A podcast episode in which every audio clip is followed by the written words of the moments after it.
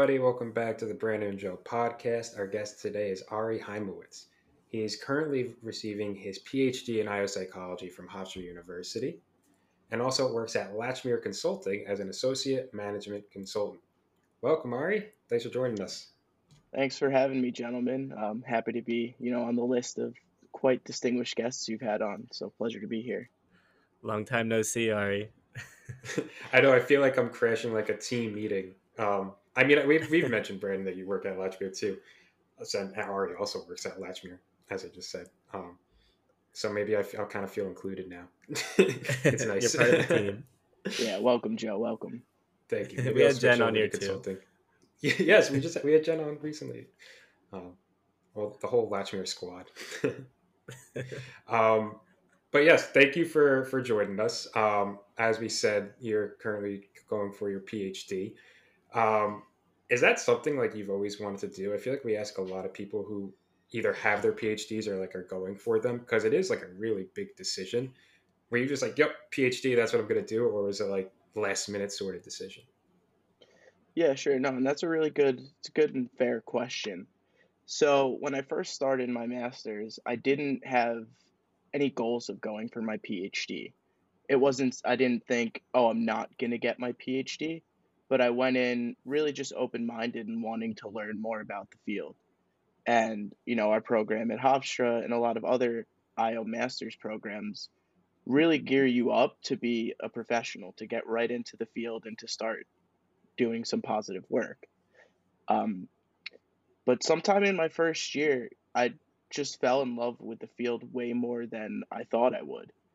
And I wanted to keep my studies going and I wanted to just master the skills that come along with being an IO psychologist. So, both on the research side and the practitioner side, and doing the PhD program was a really good avenue for that. Yeah, I mean, you talk about like trying to master the skills and learning. Uh, I sit with you in a lot of team meetings, so I can say that I've watched you get closer and closer to mastery. Uh, and I know that on a professional front, I definitely look up to how you conduct yourself professionally as well, not talking about the IO stuff. Um, one story that you've talked to me about, and I would love for our uh, listeners to hear, is kind of your path to IO. Um, like you're talking about if you thought about doing IO, doing the PhD, like what was your path prior to going into the master's program and how did you end up there? Yeah, sure. So I'll start by saying that I think that IO psychology, I like to call it the best kept secret in academia and the professional world, just because a lot of people don't know about it, especially in undergrad. Um, so I started off in undergrad as a biology major um, and thinking I wanted to go pre med. Then I kind of found out the hard sciences weren't for me. Uh, took, you know, a few chemistry classes and just wasn't my thing. So I switched around and I became a business major. And while I, I enjoyed it, but there was just something missing there. There wasn't really a human element to what I was learning. It felt very almost robotic. So from there, I became a psych major. And like a lot of your guests and people you'll talk to in the field, I knew that clinical wasn't the route for me. Uh, my mom is a clinical psychologist, and I just knew I didn't want to do that. So somewhere in like my senior year of college, I just don't know how. Someone brought it up to me. They asked, Have you ever thought about IO? And just did a little bit of research and found out that it combined business and psychology and it felt like a great fit. And, you know, five years later into my post grad career, it I feel like it is. We need some like better branding for IO because I, I, I like your what you said like best kept secret. Yeah. Um, because it's like, oh, you do IO, what is that? And then you have like a long list of like things like, well, it's this, it's this, it's this.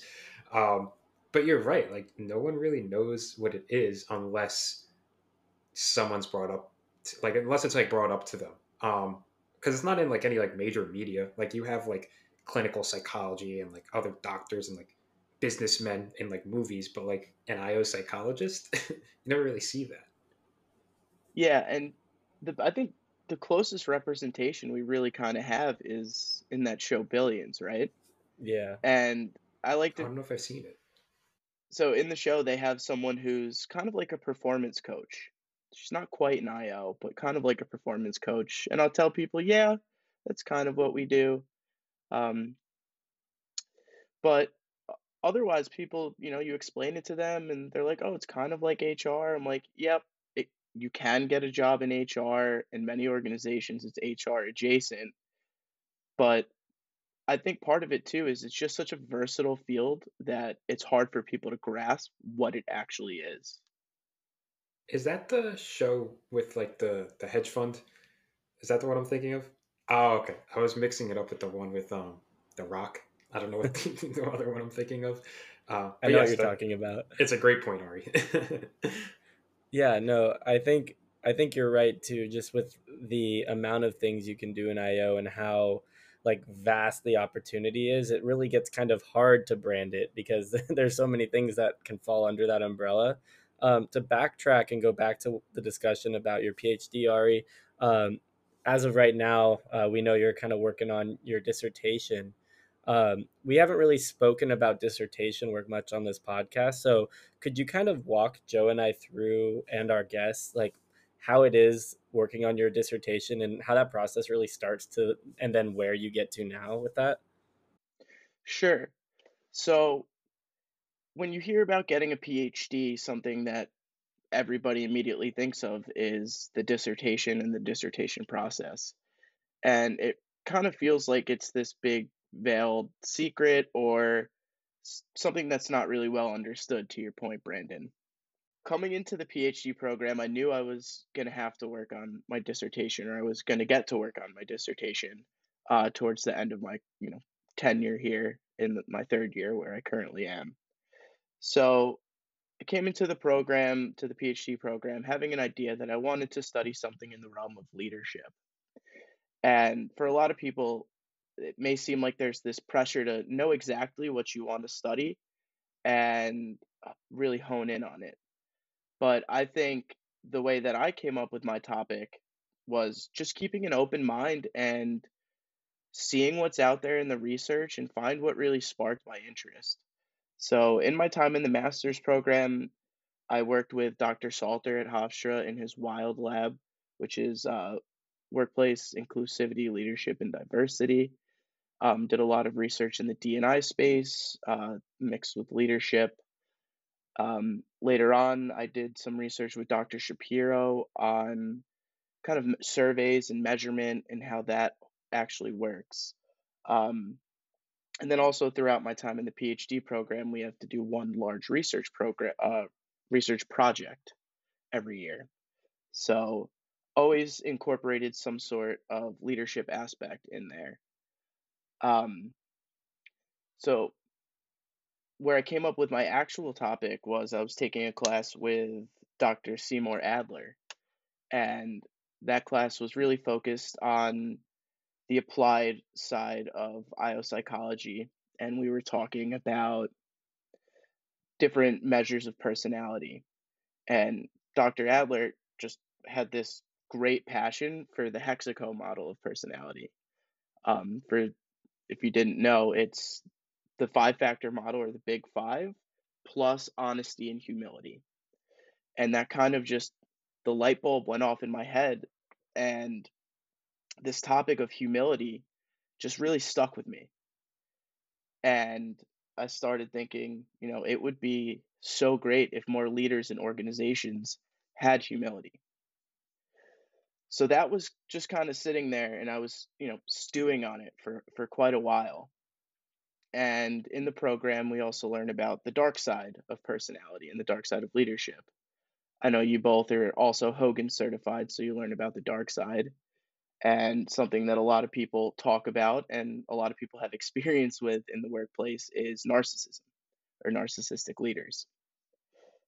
So I was just kind of throwing around in my head, you know, what would it look like if someone who's more narcissistic was also humble or had humility? And the reason for that is you know, research shows that people higher in narcissism tend to emerge as leaders in organizations.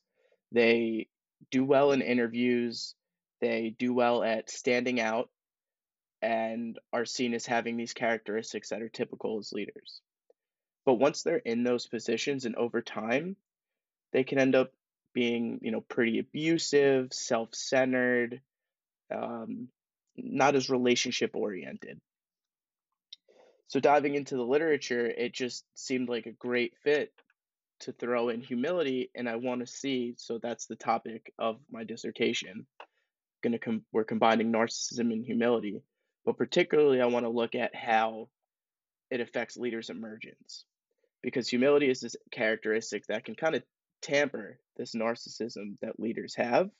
So how does how do decision makers or hiring managers view people who are high in both narcissism and humility? But then also how do their potential followers view it? Like will people who show higher humility will they get nixed in the eyes of these decision makers? But will their followers want to see that trait more? So sounds great. I always find it interesting, like the process, because I feel like there's not one single process from like start of idea to end of idea for a thesis. Um, I couldn't imagine having to like come up with one by myself. And it's interesting to see how specific you have to get because you can't really just have a a topic of just like leadership in the workplace, right? Like I feel like I mean we know that's like way too broad. Um, so actually like specifying and getting it like down to a T I mean, it seems pretty like tedious. Do you have to meet with like a supervisor um, or professors and just being, I want to study this, and they're like, well, we should move it around a little bit, and you're like, all right, I'm going to study this, and like just really hone it in. Like, is that like a way you do it? So you, you work with an advisor over the course of your you know three years in the PhD program, and I guess I'll go back to that first point you made, where it, it seems that it, it's becomes a very specific topic. Mm-hmm. Um, and so with dissertations, you know, you, you're not reinventing the wheel. You're you're not going to come up with something so incredible incredibly groundbreaking that no one's ever heard of or ne- has never done before. But it's an incredible opportunity to dive deeper into a specific area and add just a, a little bit of knowledge to our understanding as a field. So that's that's one piece of it. And then the other piece of it is some people may feel this, you know, you work with your advisor and a lot of times and I think in a lot of programs, you work on their research, you help support their research. And through that you gain more experience to to research methods, how to conduct studies because ultimately you'll have to do your own piece, which is the dissertation. But it's it really happens just through exploration on your own, reading up on articles, having conversations with folks like yourself, things that just interest you. And, you know, when you find that interest, you just keep refining it. You know, it didn't, I didn't start and say, okay, I'm going to look at narcissism and humility, see how they interact in terms of leader emergence. It didn't start there like I said, it started with, oh, humility. It's really awesome. It's super important. Narcissism. Leaders are narciss. A lot of leaders are narcissistic, and then it just went from there. It's an interesting like pathway to get to where you are now, like working on your dissertation. Just like a thought that comes to my mind, like when talking about leadership and narcissism I want to know when you were reading and looking, did you ever look into anything with the trickle down effect and like maybe the ideas around how that could be impacted by narcissism? Because if not, I was that just like sounds like a very interesting topic as well. Like leaders who represent a certain way, how does that affect the followers? Um, yeah, I mean, there's a whole lot of research out there on how it impacts both individual followers but also teams. And so, in terms of narcissism, you find that psychological safety within a whole team is actually becomes lower if they're higher in narcissism. Um, trust for a leader within the team becomes l- lower, and that's not just at the individual le- level, but it works up to the teams. So it absolutely can trickle down. When you like are working on your thesis, are you able to bounce ideas off of the other people in your um, I guess cohort because I what is there like five or other six people in like the Hofstra year with you, or is the topics like so separate that it's like it's kind of hard to work with other people? Um, I mean, I think I have a great cohort. The set there's seven of us, and we're really close, and we have a lot of research conversations and topics. So I actually had the the pleasure of doing a research study last year with two of my colleagues, Jamie Foreman and Mariana Garcia, and I had an interest in leadership humility, hadn't done research on it before, and they had an interest in DEI, like gender stereotypes.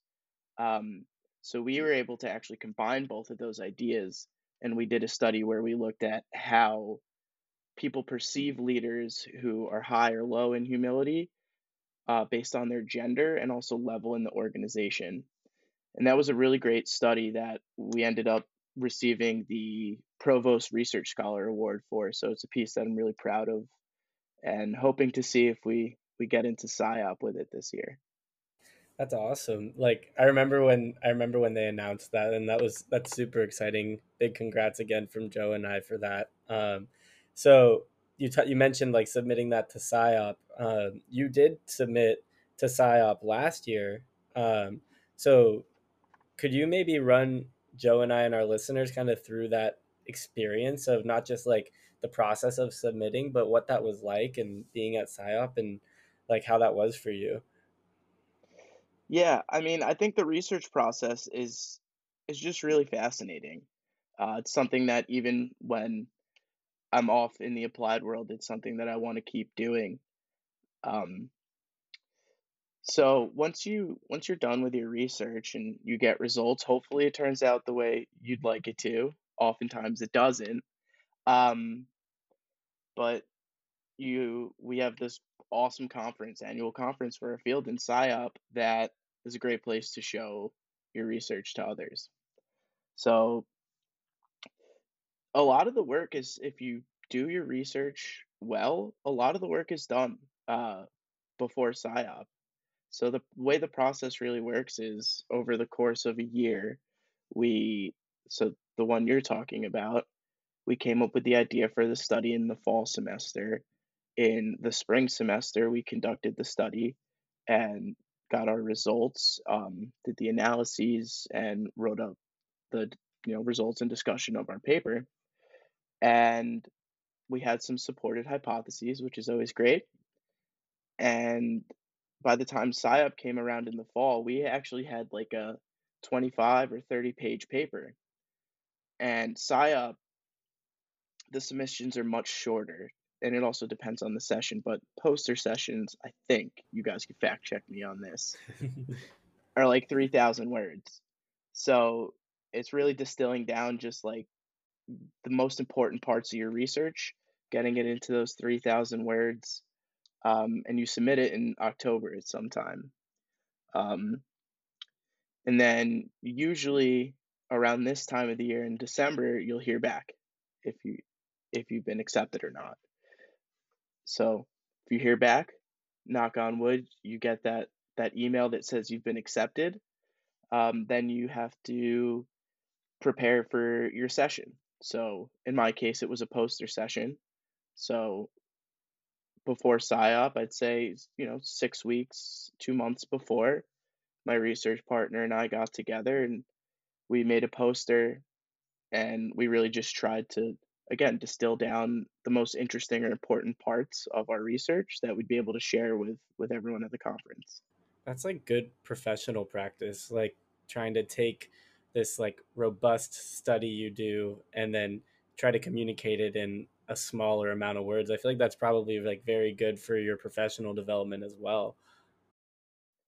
Yeah i mean i'd say so. I think you know in a brandon we're colleagues eh, all the time you have these kind of big ideas that you need to communicate in a short amount of time, whether it be with your boss or with a client. So the same thing goes for for research, right? And presenting it in a poster. I guess it could be analogous to writing a big project like writing up a big project summary in an email. you know, you have weeks and weeks of information and next steps and plans, but how are we going to communicate that so it's understandable to the person on the other end of that email? I know that the poster seminars or like places in SIOP were one of my favorites, and I, Brandon, I know you've really enjoyed it too. Yeah, it was cool because you get to like go up to these people, and they're so involved and interested in their own topic that you can. I feel like you can ask them like any sort of question, and they know the answer because they've researched it so much. And as you said, like you research it so much, and then you have to boil it down. So I bet the questions we're asking, like they've already answered, but they just maybe couldn't fit it on the poster. Yeah, that's definitely part of it, right? And when you do a study for over the course of a year, it really becomes your baby and something that you've worked really hard on and you're proud of. So last year, I was lucky enough, I had three posters accepted, and it was great when people came up and asked questions.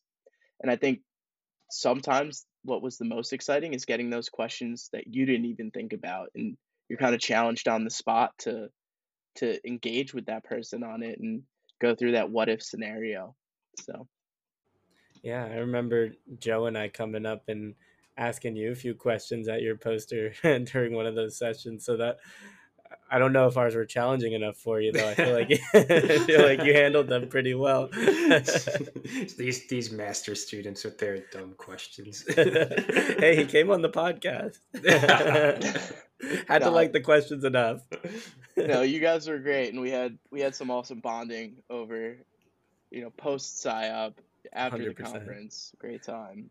I was just gonna say, like, you know, you talk about like SIOP and like the preparation for it and how it was good to kind of practice that. We were talking about doing client emails. Um, maybe Ari, if you could just kind of touch on the type of work you do and like how you're working in the PhD and work and doing your work through the masters, like how has that really prepared you for the type of work you're doing now? Like you're, I mean, really quick, just to get on the soapbox just for a second, like I get to work with Ari multiple times a week. So, I, and Joe's heard me talk about how much like I, I learned from you and the way you work, but also just like the type of work you do. So I, I feel like to kind of hear about what you do for our listeners would be really cool because I think it's really helpful for me personally.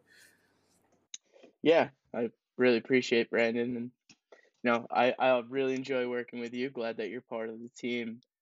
So, you know, I think there's some parallels between being a graduate student and and working in the field that we do in consulting.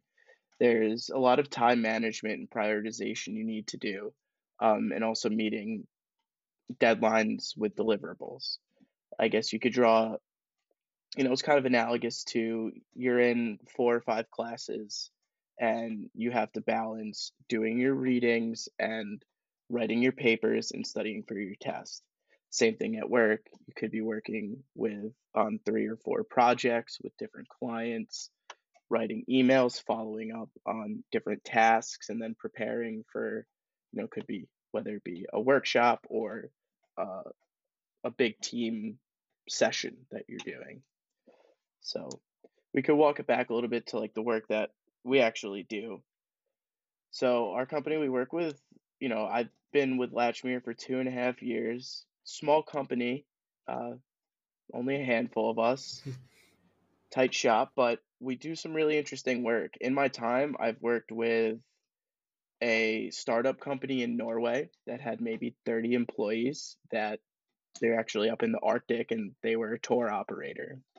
So I've worked with a startup internationally. We work with one of the largest university systems in the country on a lot of different projects. Uh, I've touched the policy development space. We've worked on, uh, right now, I'm working on a team integration project or team merger. Um, and we've also worked with a large global Fortune 500 developing leadership development training, uh, trainings and workshops. So I've really been able, and lucky, grateful to have such a wide range of experience in my time with the company. So I think it's it's always good to remind yourself of what you've learned in school, but also you be open to build new skills. So as a graduate student, as a master's student, a PhD student, you're good at learning, right? So keeping that passion and energy for learning new things will always help you on the job.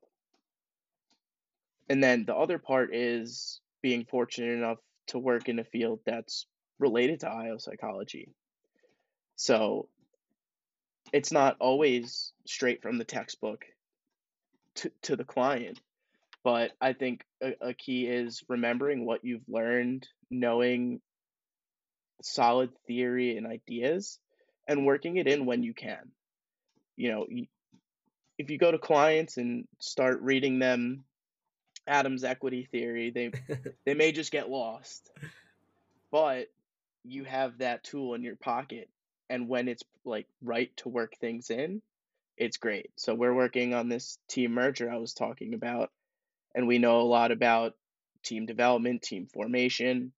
So we've been working in just basic aspects of like the Tuckman's model of team development, uh, forming, storming, norming, adjourning. And we use that to really communicate the message to these these folks like, hey, it's normal to feel this conflict when you're coming together as a team. So you're really in that nor or storming phase there. So mm-hmm. it sounds it sounds great, but it also sounds hectic. I couldn't imagine working in the external consulting world.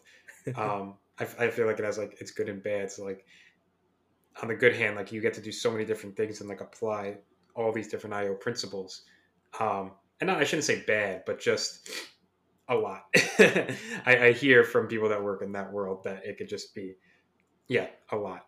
Um, and you kind of did give us some pieces of advice right at the end of your saying right there. Um, but I was wondering, as like our last final question, are there any types of advice that you would give to incoming IO students um, or even students that are currently in a program? Yeah, and I think you know this goes back to a lot of things I touched on throughout this conversation. I think keeping an open mind and keeping a passion for learning and you know looking out for for things that you didn't think would be interesting um, you never know the journey that you're going to go on and just keep an open mind and, and keep the passion that you have for the field and for those that are thinking about joining an io program i highly recommend it. Those that are in in the midst of their program keep at it you'll get through it. Um yeah.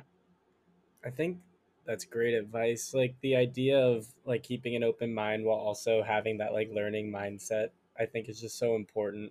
And like Aria, I think through your stories, one like talking about your path to IO, your work on the dissertation, like it really kind of shows that like your ability to kind of just go with the flow and see what fits for you and kind of your career is now like working in the way that it's like best for you and i think that that's like a really good reflection of like your own advice there and i think our viewers and listeners are gonna like really think that that's awesome to hear I sure hope so. Especially the the constant learning. Like I know, I mean, we've all been students before. Sometimes you're sitting in class, you're like, I just need to grade. I just want to pass. Like, like I don't want to act like. And we know some students feel like that, but that idea of still learning because you will be able to use the stuff you learn in class, especially in a master's program in like the actual field. And if you really hone down those, like you're saying, Adams equity theory, maybe you don't go to a client and be like, well, according to Adams equity theory. Hmm. but if you really know the theory like the back of your hand and you can apply the principles, like as you were saying, you're basically telling them to use Adams equity theory without actually saying the name of it. Um, and that was all from class. Yeah. And I mean, as we know, IO psychology is all about under, understanding human behavior at the workplace. So, tying it back to being an external consultant when you're faced with all these different challenges or asks that clients have, you just take it back to human behavior. And a lot of it does relate, some of it doesn't. And that's where learning still comes into play. You pick up new skills and, you know, hopefully we're we're here to make work better for everybody and make organizations a better place. So yeah, that's like that driving factor. I think that drive a lot of people to IO in general. It's like you hear these stories of people who got to the field they're like i worked a job and i didn't like this let me fix this and then they like end up in an io program or something along those lines but it's true like try to make the workplace better try to make it enjoyable like think about how many hours a week you spend working and our years will change once you're not doing your dissertation so it's like the amount of time that you spend on your computer or in the office like you want to make sure people are happy while they're doing that yeah definitely and I mean, I'm fortunate enough right now to be working two full time jobs that I really enjoy. one being a student in the dissertation, and one being my job at Latchmere. right. So, it'll be it'll be nice to only have one full time job. I can't imagine. yeah, anytime I'm gonna complain, I'll just think of Ari. Be like, you know, it could it could be harder. oh yeah. but thank you, Ari, for coming on our podcast and talking about your experience. Um, I always love hearing people's experience during their PhD because everyone has a different take on like their process. Um, so it's just always interesting to hear. But yeah, thank you again for coming on. Yeah, thank you so much, Ari. It's been a pleasure. All right, Joe. So another great episode. Um, you know, we're really turning you into a Latchmere team member uh, on this podcast, getting all of our uh, people on here. We only have a few more left. Um, but, I know. I'm happy. I'm happy to be a part of it. Um, it seems like a great team so far. But it was it was great getting to talk to Ari again. Um, we get to talk to him a lot outside of the podcast. Uh, we'll even see him at SIOP a lot too. Just hearing about his process through the PhD and him like really dive into it, uh, almost makes me want to go for my own. yeah, no, like I mean, I'm fortunate enough, as I kind of spoke to on the podcast, to get to talk to Ari mostly every day, if not like at least weekly. Um, he just always he he like walks the walk, talks the talk. Like he really is just so good at getting work done, doing it effectively, communicating effectively. I, I really enjoyed all of his advice and what he had to say. So um, I thought he really gave us a lot of good pieces there, Joe. Yeah, no, absolutely. Uh, I'm excited to get to. Uh, maybe we'll have him on for a part two once that dissertation's done. Uh, but thank you everybody for listening. Uh, we enjoyed as always, and hopefully we get to see you next week. Yeah, see you guys next week.